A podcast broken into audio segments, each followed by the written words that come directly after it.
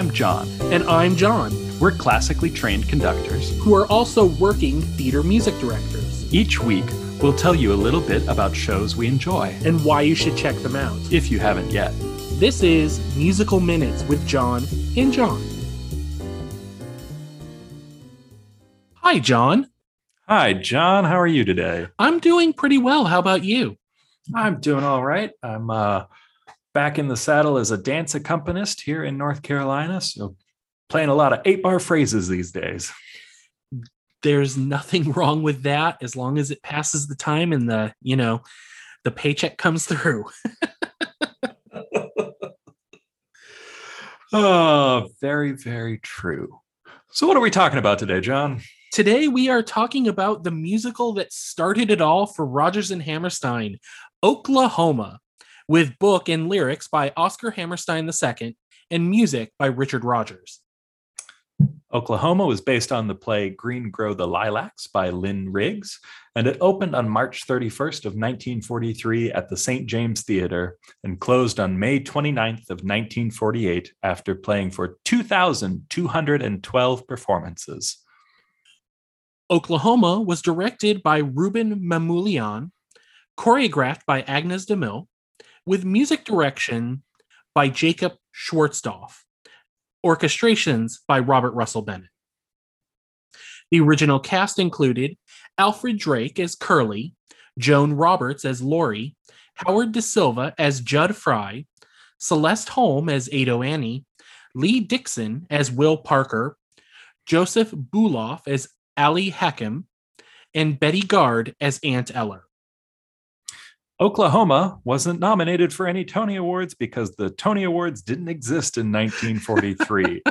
but the recent 2019 revival was nominated for eight Tony Awards and won two, including Best Revival of a Musical and Best Featured Actress in a Musical for Ali Stroker as Ado Annie. The show begins in the Oklahoma Territory in 1906. We meet the cowboy, Curly McLean, who comes to call on Laurie Williams at her farm. He is greeted by Aunt Eller. It's the morning of the Box Social, a dance and fundraiser where men bid on the lunch boxes of ladies to raise money for a new schoolhouse. Curly asks Laurie to the social, saying he's going to pick her up in a surrey with the fringe on top, but Laurie refuses. Next, we meet the deranged farmhand Judd Fry, who is obsessed with Laurie, and he also asks her to the social. Laurie accepts Judd's invitation to spite Curly. Will Parker returns to town from his trip to the up to date Kansas City. There, he won the $50 he needed, according to Ado Annie's father, to marry Ado Annie. Unfortunately, he spent it all on gifts for Ado and one for her father. A little wonder, a metal tube that you can look through to see pictures, but it also contains a hidden blade that will stab the viewer when a special button is pressed. Something only Judd seems to know, and something he keeps to himself. Ado confesses to Laurie that while Will has been away, she's been spending a lot of time with the traveling peddler, Ali Hakim. Laurie tells Ado that she'll have to choose one, but Ado says she loves them both. Meanwhile, Laurie notices that Gertie Cummings is flirting with Curly. Laurie tells the other girls that she really doesn't care about Curly, though. In the next scene, Ali and Ado are caught together by Ado's father. At the barrel of a gun, Ali is forced to agree to marry Ado, something he's not remotely interested in. He sings a song to express his outrage, as one does. Meanwhile, Curly is trying to convince Laurie to go to the social with him and not Judd. Laurie is afraid to tell Judd she won't go with him and protests the idea that she loves Curly. Hurt by this second refusal, Curly heads to the smokehouse where Judd lives. Curly confronts Judd about Laurie. Curly tells Judd that if he doesn't feel appreciated, he could just kill himself and then everyone would realize how much they cared about him and how much they'll miss him. Their confrontation grows, and Judd's resolve to win Laurie over only becomes stronger. After Curly leaves, Judd vows to make Laurie his bride. Confused by her feelings for Curly and afraid of Judd, Laurie purchases a magic potion from Ali Hakim that he promises will reveal her true love. Under the influence of the magic potion, which is actually just laudanum, Laurie enters a dream portrayed as a ballet where she sees a happy life for herself married to Curly. The vision is interrupted by the arrival of Judd, who kills Curly and takes Laurie away. As Laurie awakes from her dream, she is suddenly face to face with Judd, there to take her to the box social. Act 2 begins at the social. During a square dance, a brawl breaks out between the farmers and the cowmen, which is ended by Aunt Eller firing a gun into the air. Additionally, Laurie is getting more and more upset as she watches Curly dance with Gertie. In an effort to rid himself of his obligation to Ado Annie, Ali Hakim buys all of Will's souvenirs from Kansas City for $50. Judd also helps by buying the Little Wonder and its concealed knife. With his newly acquired $50, Will bids on Ado's basket to show his love, forgetting that he needs the $50 to prove to Ado's father that he should be able to marry her. Desperate to be free of Ado Annie, Ali Hakim rushes in and bids $51. Will is finally able to claim Ado Annie as his bride. The auction gets much more intense when Laurie's basket comes up. Curly and Judd engage in a furious bidding war. Curly ends up selling his saddle, horse, and even his gun to raise enough money to outbid Judd. Eventually, Judd concedes and offers Curly a look at his new trinket, the Little Wonder. Aunt Eller foils Judd's evil plan by loudly calling Curly to dance with her. Later that evening, Will and Ado Annie are together, working out their differences. Will tells Ado that with him, it's all or nothing. Though Ado doesn't love that thought, she agrees.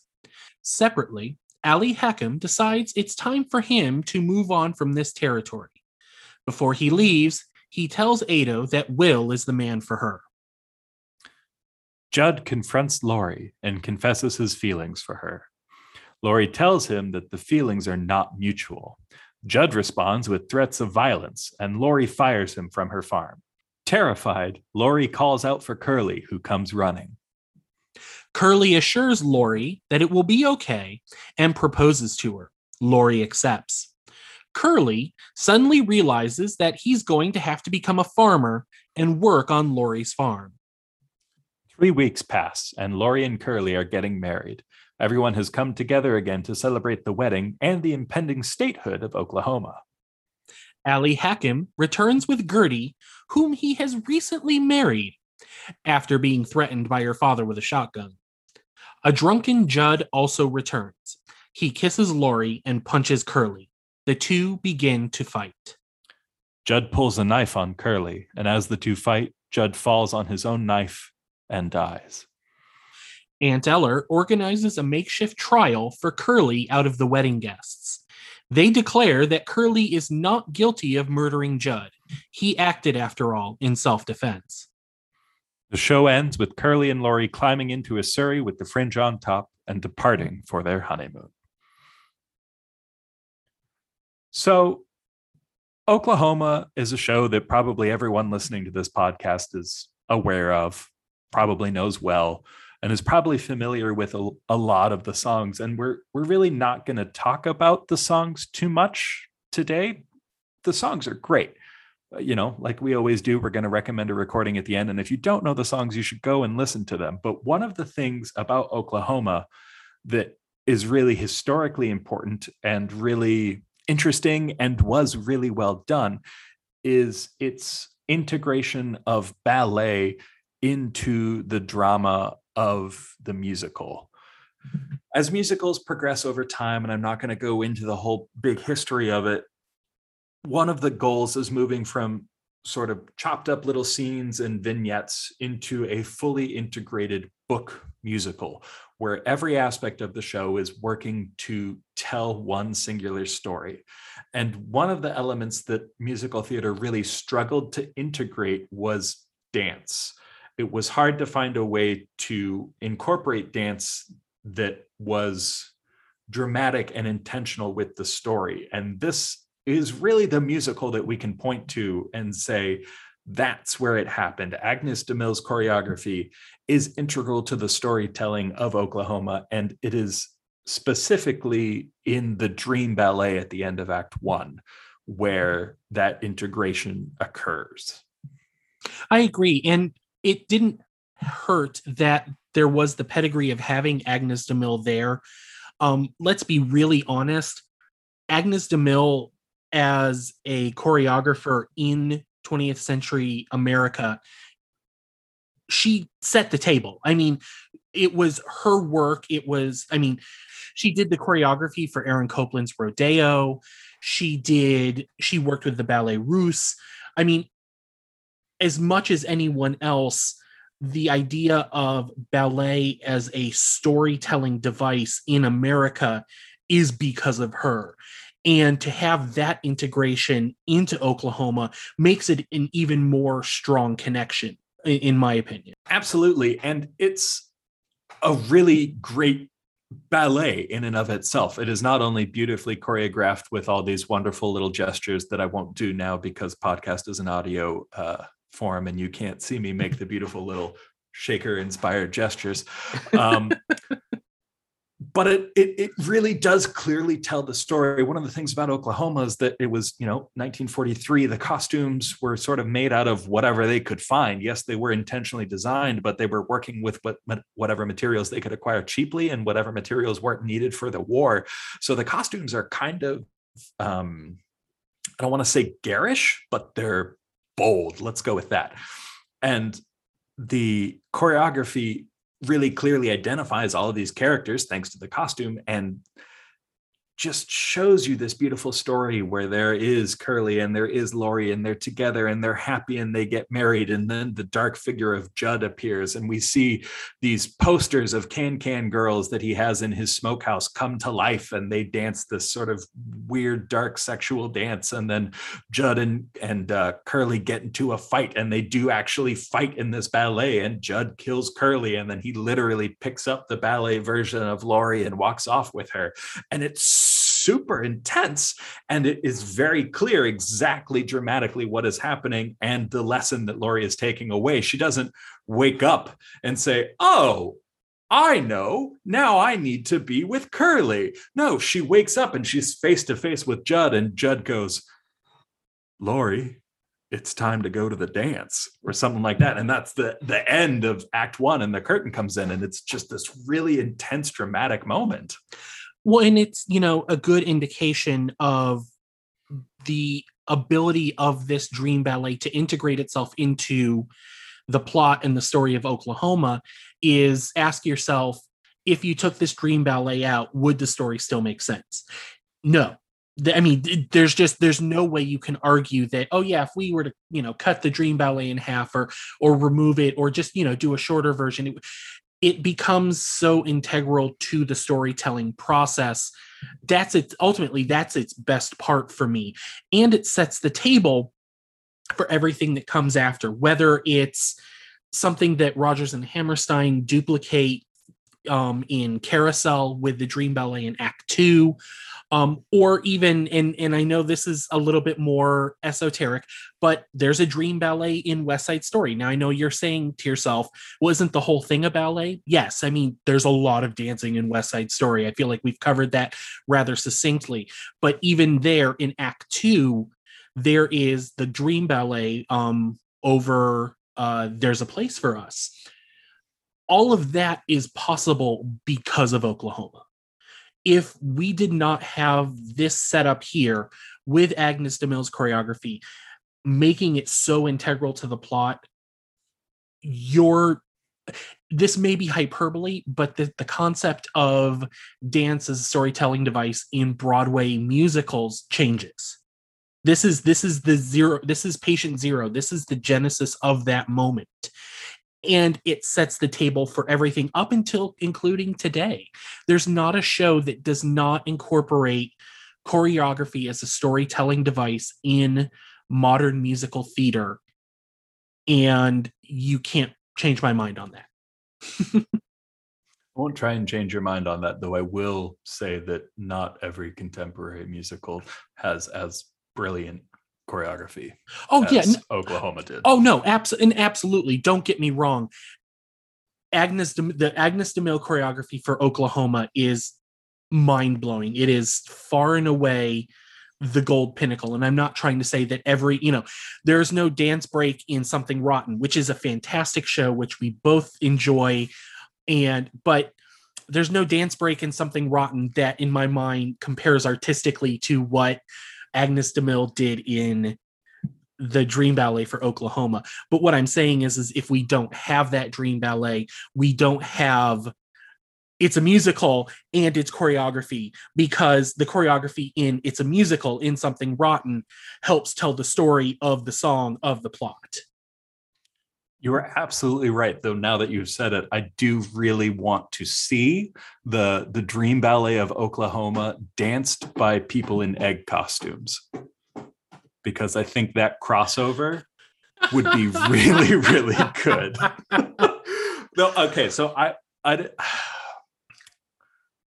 when I was in my undergrad, our school did a, a production of Oklahoma, and I am hesitant to bring it up because I know it is uh, traumatically triggering to anyone who was near or around that production. I very fortunately dodged that bullet, though I did get to see it and hear plenty about it.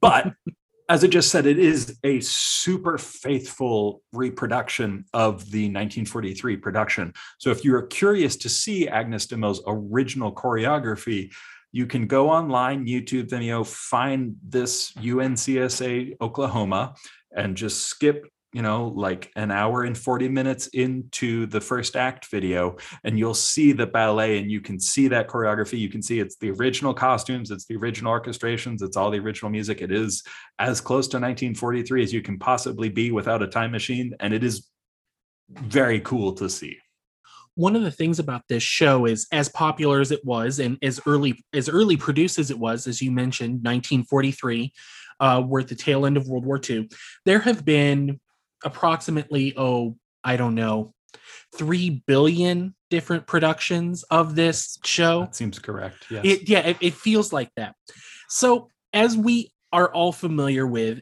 especially with these older shows as they're produced more and more often you get a directorial staff, you get a production staff, you get producers who want to put their own spin, put their own ideas in the show. Oklahoma's no different, um, especially with some of the more modern mountings of this show and uh, the character of Judd. Thoughts? Thank you for setting me up. I have very strong opinions about this.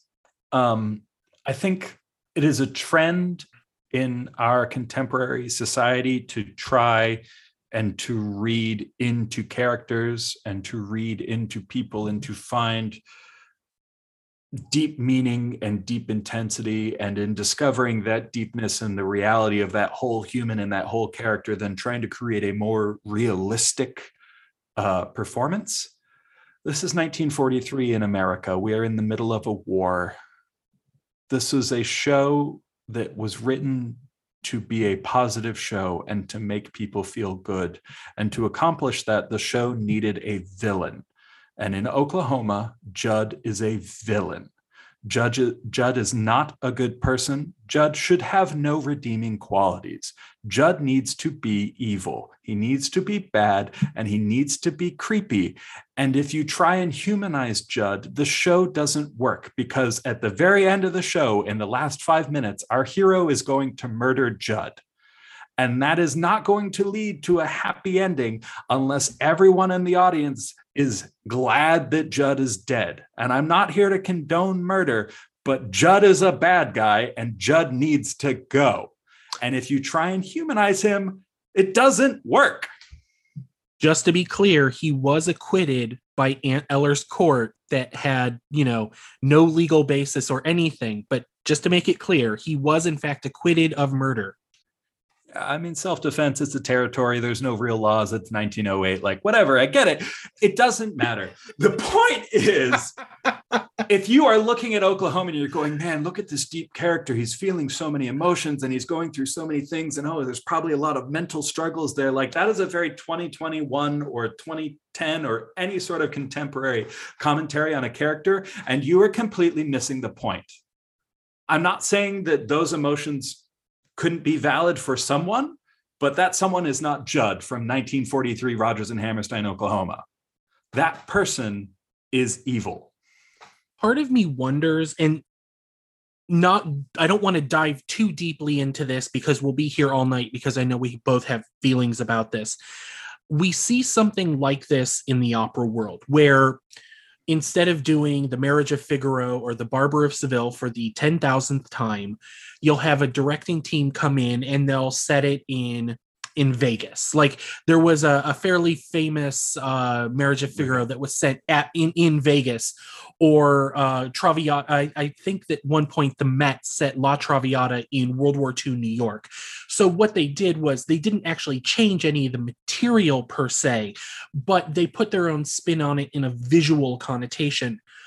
That's not really possible with musical theater. At least, I, in my opinion, it shouldn't be possible.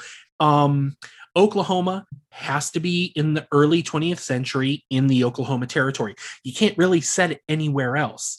And so I wonder if this desire, and, and I'll pick on this one specifically, the desire to humanize Judd is because that's something that, you know, directors can dig their teeth into it's a mistake. You're right. Judd is a villain. Judd has to be a villain. But I'm wondering if that's where they're coming from. I mean, that seems like a reasonable conclusion. I get as a director, you want to be able to bring something to a production that makes it your production, but um, don't this material is just so good. That's why Rodgers and Hammerstein are Rodgers and Hammerstein. Like we know them as R and H because what they did was fucking amazing.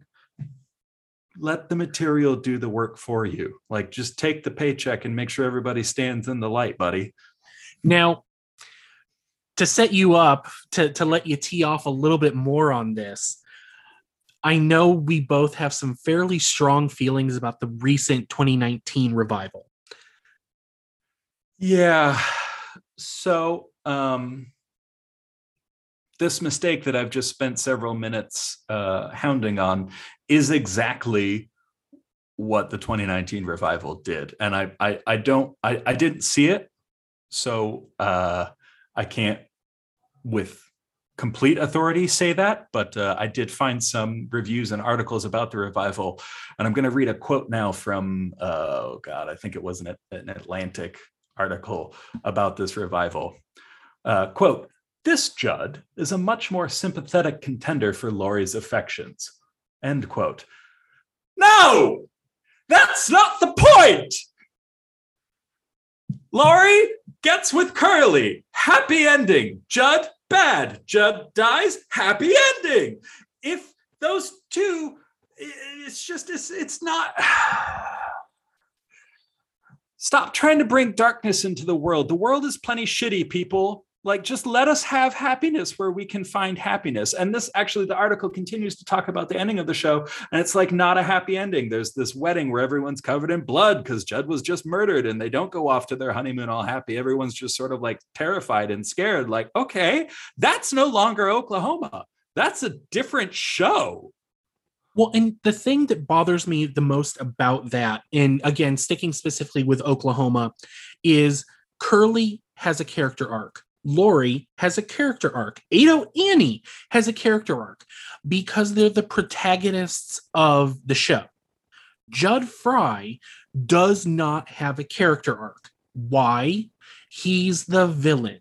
He's the bad guy. He's the one that has to be defeated in some way, shape, or form in the story. There, you know, no one cares. Well, okay. Normally, I would say up until 15 years ago, nobody cared where Darth Vader came from. Darth Vader was the bad guy. And then that that whole change happened and you're not even going to get me started on that one. You know, um the bad guy sometimes is the bad guy because they're the bad guy.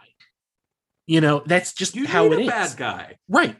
And in this case, Judd Fry doesn't need to be sympathetic. He doesn't need, we don't need to understand where he's coming from. He's the bad guy. You know, thankfully, in the most recent revival of Carousel, they, you know, they had the opportunity to do something very similar with the role of Jigger. Um, and they didn't because they were smart enough to realize he's a caricature of a sailor who entices Billy into robbing the ship's captain and that's it that's his sole motivation there's no you know it's not because he was hit as a child. It's not because he was poor growing up or this he was a bad guy with bad intentions that drew the protagonist into doing something they shouldn't have done.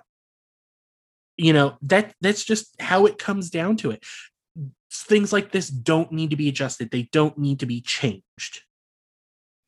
And and to to to one thing you just touched on there, that search for deeper meaning. You don't need to find it. Not everything has to be deep and intense. It's Oklahoma. Just enjoy it. Have a good time, people. We're allowed to have a good time. It's okay. now to be fair the 2019 revival is not completely useless No, There- it's just like 90% useless. um ali stroker's performance as ado annie is fantastic. And she sings the hell out of can't say no. Like hands down take me to church it's an amazing performance. And if you get an opportunity you can you know just listen to that track of the 2019 recording or i'll tell you right now if you go to the tube of views i am sure there's an excerpt on there of her singing it. And it's brilliant It is. It genuinely is. So I, I, I was. I mean, I knew the 2019 revival existed before sitting down to write this episode, but I had not listened to it. Uh, so, in keeping with the theme of of this particular production, they were trying to make it more modern. They slimmed everything down. They changed the orchestrations, which is a sin that I will not get into right this moment because we're going to talk about Robert Russell Bennett coming up soon, and we'll talk about it then. Uh, but they changed the orchestrations. They slimmed everything down. They got rid of the large ensembles and. Uh, I turned it on and I started listening, and uh, the sounds that entered my ears were offensive to me. I realized that I'd probably take this more personally than I should, but the quality of the singing of the gentleman playing Curly was horrendous to me. It just was insulting. And the show kind of begins with a lot of guys singing for a little while, and every guy that entered just sounded bad. It just wasn't something that I would want to voluntarily listen to. And then Ali Stroker came on. And as John said, sang the shit out of Can't Say No. Uh, it it was really, really good. And uh, Rebecca Naomi Jones was the Laurie in that performance, also sings very, very well. Curiously to my ears, just listening to it, uh, sounds completely out of place to the rest of the album. She she sounds like she should be in a traditional Oklahoma. Like it's very kind of almost classical singing. It's a very pure sound. It's a very lovely tone, and it just doesn't fit in with everything else that's happening. Not bad, just very very different. Probably because the production is a complete fucking mess. So is there anything else you would like to add to this discussion about oklahoma today john I think the only other thing I would like to add to this discussion is that uh, if you go and listen to Oklahoma, which you really, really should, if you haven't, please, dear God, don't listen to the 2019 revival with the exception of Ali Stroker's uh, Can't Say No. So if you are going to go listen, there are, you have actually a couple of different options. There exists a recording that was released in uh, the early 20 teens by Decca, which is actually an amalgamation of the original cast singing most of the score. So Oklahoma didn't actually have an original Broadway cast album released because one, it was World War II and things like that didn't really happen.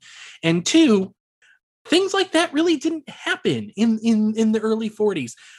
Broadway cast albums weren't a huge thing. Now, thanks to Rodgers and Hammerstein, they did become a big thing with some of their later uh, shows.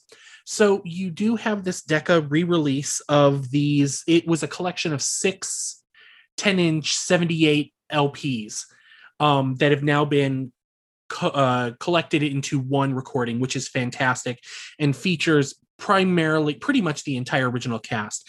There is also a 1998 recording by the Royal National Theatre, and I'm going to recommend it mostly because it has a very young and a very inexperienced yet still very beautiful singing Hugh Jackman as Curly. Oh. I don't know if we want to include this, but it's really cool to me that the reason there weren't cast albums is because these were these were like the popular songs. You know, these were the charting radio hits of the time. So they were all the reason we have these recordings is because they were all released as singles and then played, and people would purchase the single and listen to the single. And they didn't need to create an album to publish the show. They could just, here's our hit, here's our hit, here's our hit. And every freaking song in the show is a hit. Well, that should just about do it for this episode.